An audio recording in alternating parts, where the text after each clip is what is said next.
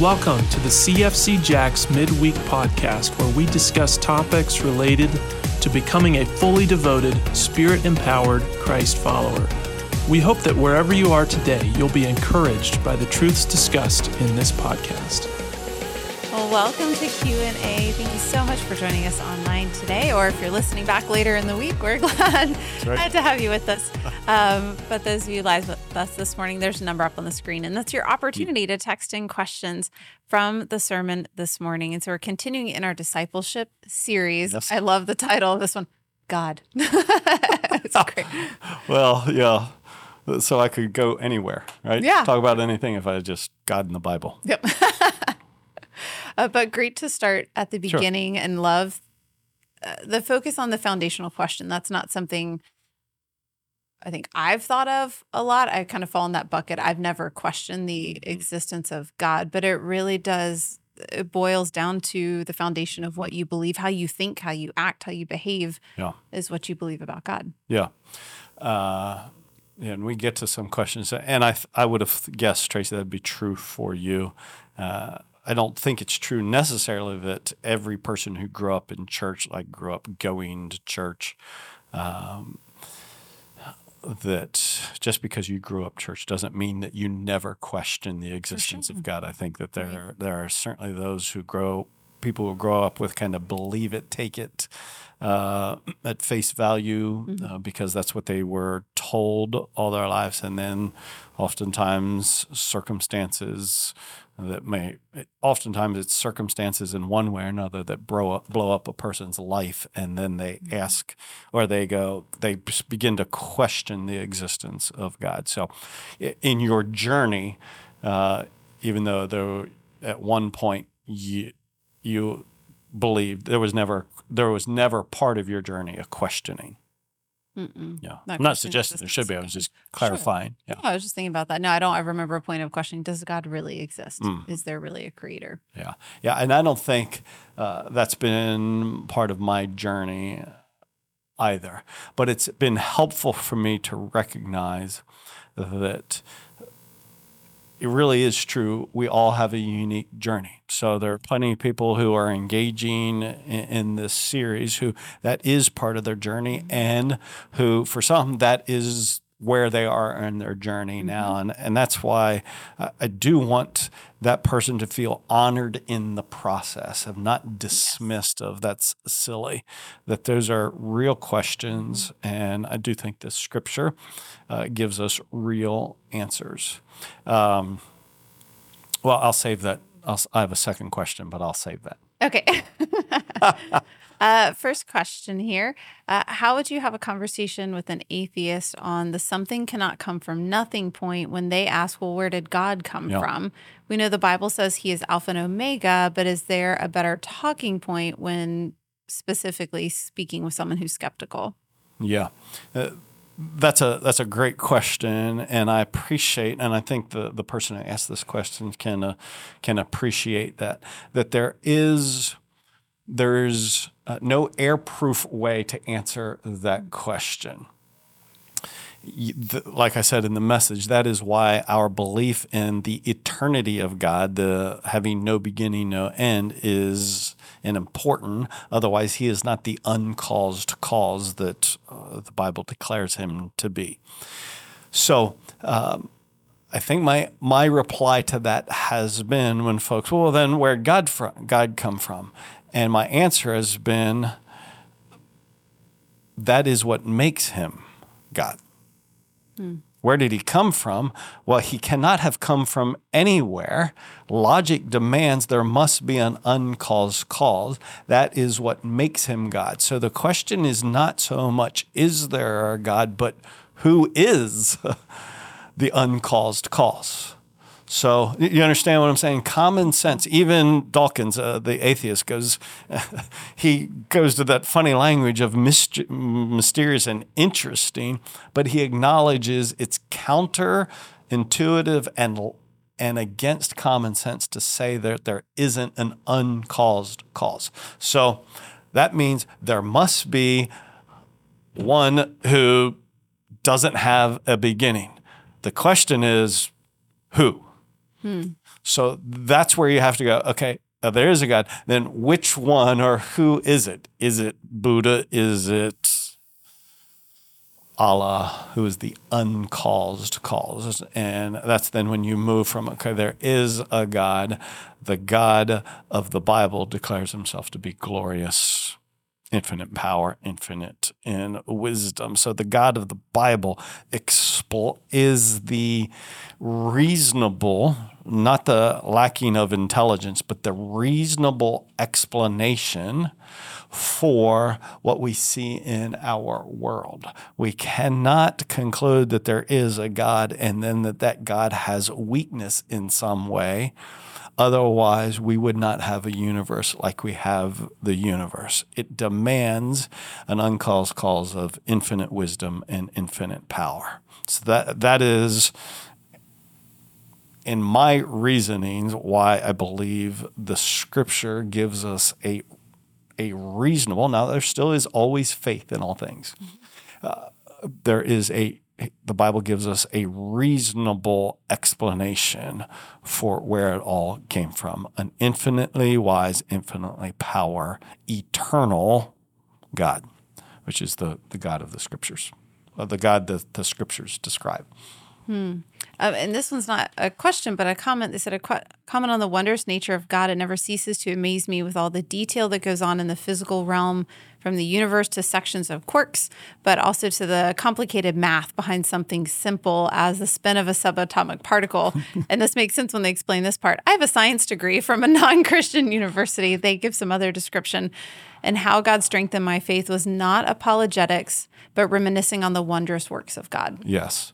Yeah, that's why what I and I appreciate that comment there because I was trying to demonstrate. Sometimes I think we're as believers we're afraid of science as, as if somehow science is going to discover something that's going to disprove the claims of an infinitely power, infinitely wise God. I'm not concerned about that at all. They may come to conclusions that I would disagree with, but it's conclusions not their observations, what they discover. True discovery, true observations, the bigger the microscope, the bigger the telescope.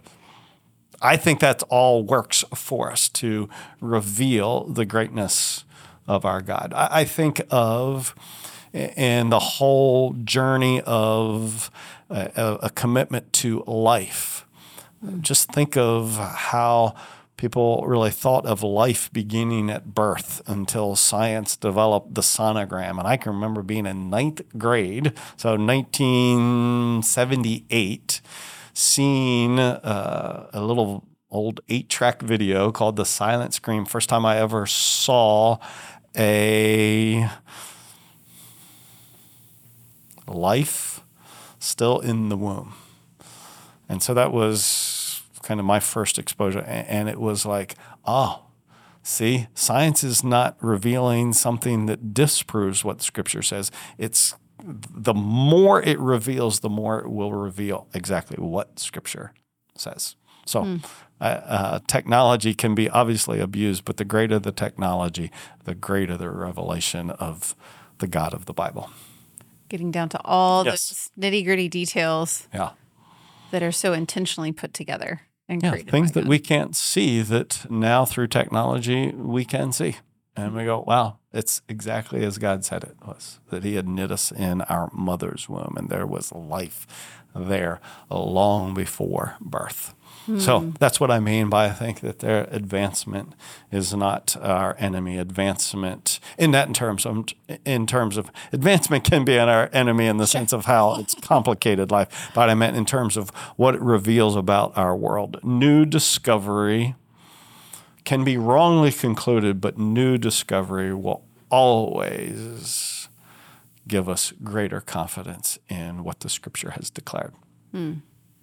Nothing accidental No, and what No. he's created. yeah, nothing accidental in what he created, and nothing accidental in our lives. And I hope, um, you know, we were looking at most basic things, and I just wanted to make sure the that the most basic wa- things would be understood to be applied to us personally. Often, oh, now I'm going blank on the paint maker. It wasn't Olympic. There was a paint maker years and years and years ago when I was a kid. This stuck with me that said we painted the Apollo that went to the moon, we painted the submarine that went to the bottom of the hmm. sea, we painted the seats and like they picked an NFL stadium in a very harsh climate like Three Rivers for Pittsburgh. We painted the seats in Three Rivers And then they go, "We think we can handle your bathroom."